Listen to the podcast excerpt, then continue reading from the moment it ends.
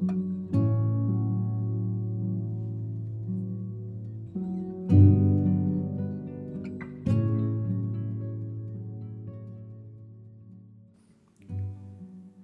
for Our Lives, one of the most powerful youth led coalitions in American history, was born on Valentine's Day of 2018, just hours after a 19 year old gunman took the lives of 17 people and left many more injured at Marjory Stoneman Douglas High School in Parkland, Florida. In response to a tsunami of media requests in those first few days, Brendan Duff became the de facto communications manager for March for Our Lives. In the beginning, he and his team used social media to spread their message and organized the single largest protest against gun violence. This historic event solidified a global movement, and its leaders quickly realized that creating long lasting change was going to require some serious political clout.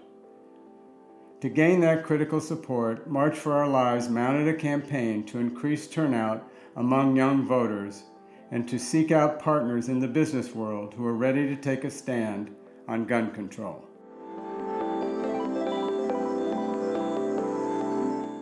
For 2020, as is consistent with years past, government and media and politics have a severe lack of trust amongst the public while businesses still are, are pretty high up there. So people really do trust businesses and brands to be doing the right thing and, and in many cases leading this social change.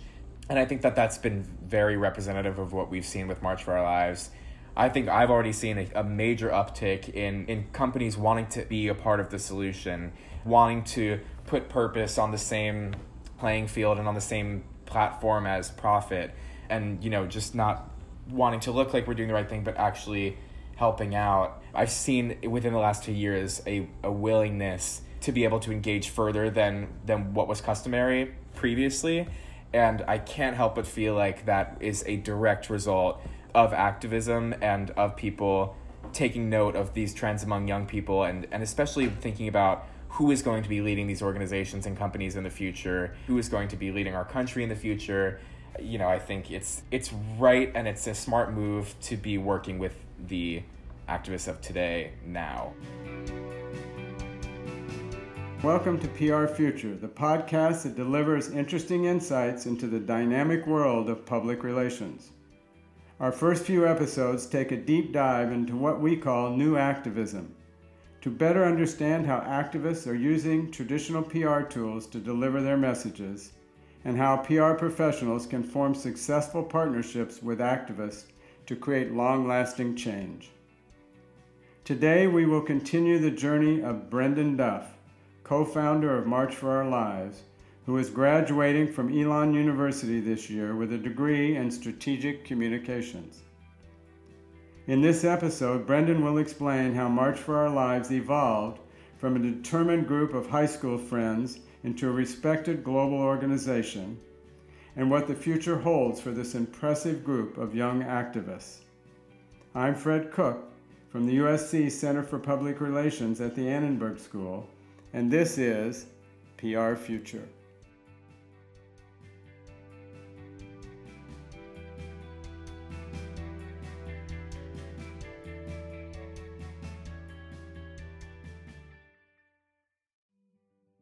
Our most recent global communication report shows that PR professionals believe activism is more effective in raising awareness than in creating long lasting change. Brendan suggests that the key to achieving long lasting change lies in having a clear vision of what you want to accomplish and getting to the root causes of the issue that you're trying to solve, and then adapting and expanding your message when necessary. I, I think it's about having a vision for whatever you want to accomplish early on and also having different vessels or vehicles to accomplish that mission. Um, so, what I mean by that is when we first started taking to media and first started getting all of this national attention, it was all about the Parkland survivors. And so, by the time of the March for Our Lives, we came out with five policy points. And we did that so that it was easy for everyone to remember and that it, like everyone could stay on message and that we could have five big asks that we knew we weren't going to get all of, but that we thought accurately covered the gun violence epidemic and that we could see the most direct results in from enacting these pieces of legislation. By the time we got to the March for Our Lives, we had expanded that to be 10, and then we've also unveiled a peace plan for a safer America. And the reason I'm telling you this is because it signifies how the movement has expanded so much more and has encompassed and, and taken in so much more than just Parkland. Um, by the time of the March for Our Lives, we had representation in our speakers from um, Milwaukee and from Los Angeles and from DC and from Chicago, and really just representing the multiple facets of the gun violence epidemic. So, people that had been touched by suicide, by domestic violence, by everyday shootings on the streets, by school shootings, um, just kind of all of these different facets of the gun violence epidemic to show people that, you know, even though school shootings are the ones that seem the most atrocious because they're the ones that seem the most senseless um, there are so many other parts of this gun violence epidemic, and there are so many other ways to address it. And I think that that's how we were able to say this is absolutely a long term goal. This is long term change. It's not going to happen overnight. If we get background checks passed, if we get red flag laws passed, even if we get ban- uh, assault weapons ban passed, it's not going to stop every facet of gun violence, which means our movement, our issue, our mission has not been met. Um, so we were going to we we needed to kind of broaden and include more people so that we could um, speak to the other sides of gun violence, not just school shootings, so that we could be sustainable, that we could stay relevant um, and remain within the conversation, and not just raise awareness for how terrible school shootings are, but raise awareness and give actionable steps for how we can actually present mass shootings in the future.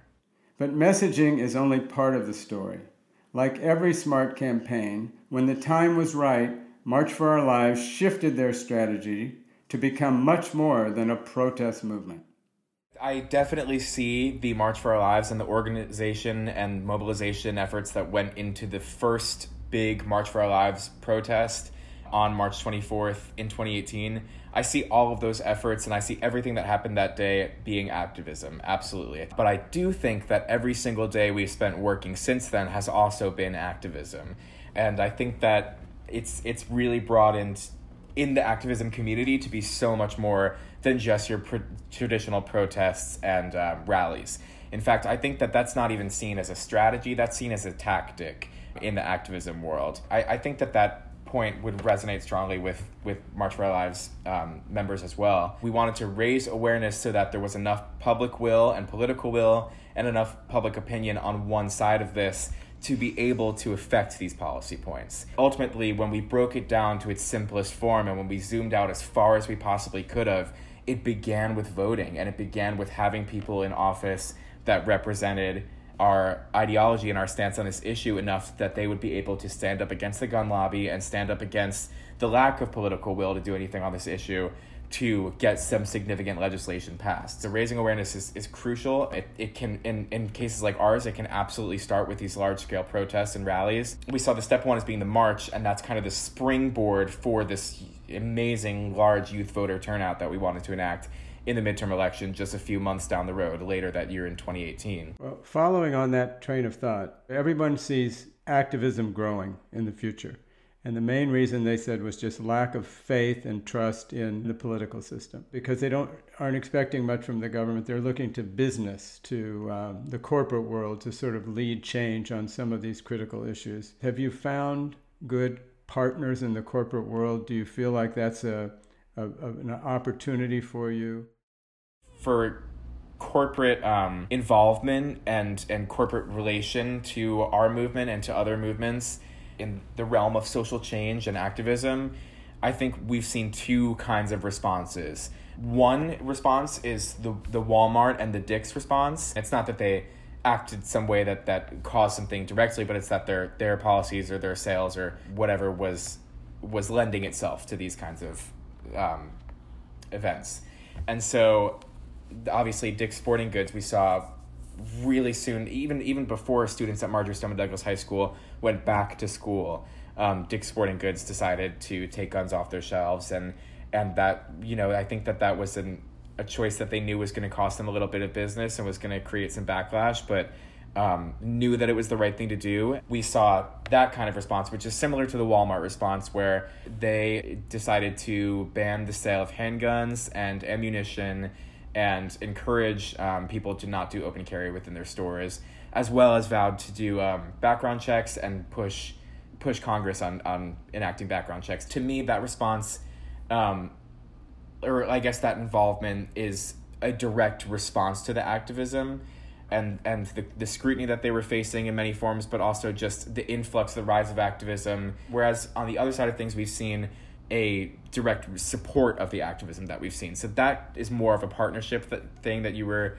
alluding to earlier, um, and just some brands that stand out to me that like I've specifically worked with in my time at March for Lives are Levi's. So Levi's has has really supported us from the beginning, and they've kind of created their own lane um, within their corporate res- social responsibility and just within their corporation of gun violence prevention. They've donated to gun violence prevention spaces and they've included us within a lot of projects that they've done and have really continued their support. Other brands like this are Tom's, did a, a large campaign with us called End Gun Violence Together. And so I, I think those are the two kind of engagements you see within the corporate world right now are responses to activism and support of activism. How does March for Our Lives decide which companies they want to work with or which companies you will join partnerships with? So it, it's got to be authentic, and there needs to be actionable steps that are taken to in, in order for it to be something that we're going to kind of give a win for what we call slacktivism which is essentially just surface level lip service that is saying, yeah, we're, we're, we're supporting this organization or we might have their logo on one of our things, but we're not really doing anything to help them or we're not donating resources or time or ideas or anything. Um, it's not a true partnership, it's just kind of an association. So I don't think that activists and I don't think nonprofits today are down for that. I don't think that that works with, with today's activists because it's it's not authentic and i think that it's in the age of social media which is really brought this kind of heightened focus on transparency especially within big corporations i think that we've seen people that are not willing to buy into that if it's not going to be authentic our survey on new activism shows that the majority of PR professionals believe activists will become more influential in the next five years. Even though most corporate communicators don't proactively engage with activist groups today, many of them predict they will in the future.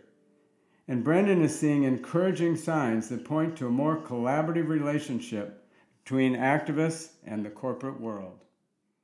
I already, I already have seen a significant increase um, as long as I've been in this space, which is like just over two years now. Um, and it's also been through our our lens of this all, which has been very different from traditional organizations and, and companies. When we talk about the activists of today, we ask people in communications what they thought that new activists look like.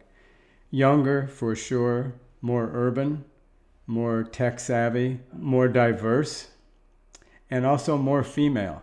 You work with a lot of very powerful females in March for Our Lives. That do you believe that that's that females are going to be driving this new activism? I yeah, Fred. I, I I don't just believe it. I definitely know it. I, I we've worked with so many badass women in March for Our Lives. I mean, as long as I've known March for Our Lives, it's been definitely like all like women have been calling the shots, and I mean that's that's reflective of of Emma's we call BS speech so early on that just went absolutely viral Jackie Corin, I have to mention too, is she she started in the organization when she was 17 years old and she was junior class president and she was already insanely busy and just took on all of the operations of March for Our Lives. And I, I would have believed that she had been doing it for years. I do think that the empowerment of women and the empowerment of young, diverse voices, and especially from urban and black and brown communities, are absolutely at the forefront of the activism world and conversations. And I honestly think that if your organization and your activism efforts aren't representative of the multiple facets of your issues, so not just climate change, but climate change equity, for example, not just school shootings, but everyday shootings, for example, m- making sure that your organization represents the multiple facets of your issue, but also the people in your organization represent um, the United States, I think that is absolutely a, a qualification for um, a nonprofit or an organization or a group of activists to be legitimized. Let me ask you about about you in your career. You you study communications, public relations, and you're an activist. You've got a foot in, in both the PR world and the activism world. It seems like the activists today are adopting all of the modern PR techniques to deliver their message, and and PR people are sort of you know becoming more purpose driven in their approach. How, how do you see these two things intersecting or impacting one another? Activism again is is so it's not just the people that are rallying in the streets and protesting every day. You know, a lot of activists are on the other side of this and are working for PR firms or are working for big corporations, and they consider themselves activists and advocates too. Um, and oftentimes they're within the organization. So, and I think that that's that's signifying how it's going to be a much more singular lane, like the activism lane and the, and the PR corporate lane right now, are going to start merging more together and strategies are going to start coinciding. But I don't think we're quite there yet. And I do think that we're taking each other's strategies. Definitely like it's really funny. Uh, sometimes on the on calls within the organization or within our like the agency that we work with we've gotten suggestions from them and we've gotten tr- suggestions from tr- traditional pr practitioners and been like why have we never thought of that before? On the flip side of that we've presented things that we've come up with or we've been like yeah we, we just started working on the social media campaign and the, the pr firm is like we would never have come up with that it's a give and take relationship right now where it's like we are totally enacting a lot of traditional media and a lot of traditional PR strategies and I also think we're paving the way for a whole new side of of PR strategy that's very like peer to peer based and very interpersonal, um, mostly through social media. So we're learning from each other. Yes, I, I would say so. Looking into the future, where do you see March for Our Lives in five and ten years? So my optimistic answer is that I would hope that March for Our Lives does not have to exist in 10 years. The end goal for March for Our Lives is to be able to move on and not have to exist as an organization where we have this pervasive fear of gun violence um, in our country. But of course, I think that's the optimistic answer. I think in order to really be successful and to remain relevant and to stay in the conversation and to continue this kind of fierce energy that we have, we took all of 2019 to make this a reality, but we need to be able to pass the baton in the organization. You know, the, the, the Parkland story and the Parkland connection is always going to be the organization's foundation, and that's always going to be the background. However, I think that it needs to be consistently youth led, which means we need to be able to create the space, the infrastructure, and the sustainability to be able to pass down the baton and and make sure that this organization is is ever changing and ever including new young people and new young voices in the conversation. As long as as gun violence will be a thing, school shootings will be a thing, and as unfortunate as that is, we need people that are directly on the front lines of, of this issue. And so that's going to be people in high school and college, and that's going to be young people. I even feel at, at 22 that I'm, I'm on the, the older end of this now. And yeah, when, when I was 20, when this all happened, um, myself and my friends Matt and Kaylin, we were the oldest people in the organization, and we were 20. And now at 22, I'm like, all right, I'm, I'm transitioning to the other side of this now. So it's it's it's interesting, but I think in order for it to maintain its edge and its brand and its original purpose, it needs to stay youth led, and that is completely incumbent on the people that are the leaders in the organization right now. Coming from someone who's much older than 22, I, fa- I have found this movement so inspiring and so hopeful. And so I think I feel like a lot of other people my age, we're, we're pulling for you, and we hope that you can create the kind of long lasting change that perhaps my generation wasn't able to do. So thanks for all your hard work, Brendan, and the rest of your group. And thank you for joining us today. We really appreciate it. It's been a great conversation. Absolutely, yeah, it was my pleasure. Thank you so much, Fred. The fight isn't over for March for Our Lives. Although the coronavirus has created some uncertainty about our future, one thing is clear. Brendan and his contemporaries will continue to define what new activism looks like and the PR industry will be watching and hopefully participating.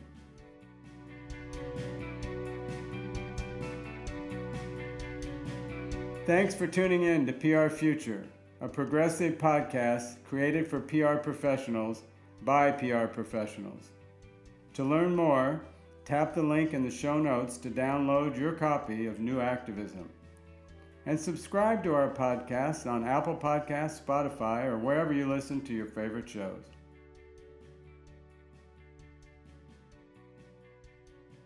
Today's episode was produced by Ron Antoinette, Zazu Lippert, and Manuelita Maldonado. Special thanks to Kathy Park, Devin Herod, and Sandra Stenisa, all from the USC Center for Public Relations. I'm your host, Fred Cook, and this is PR Future.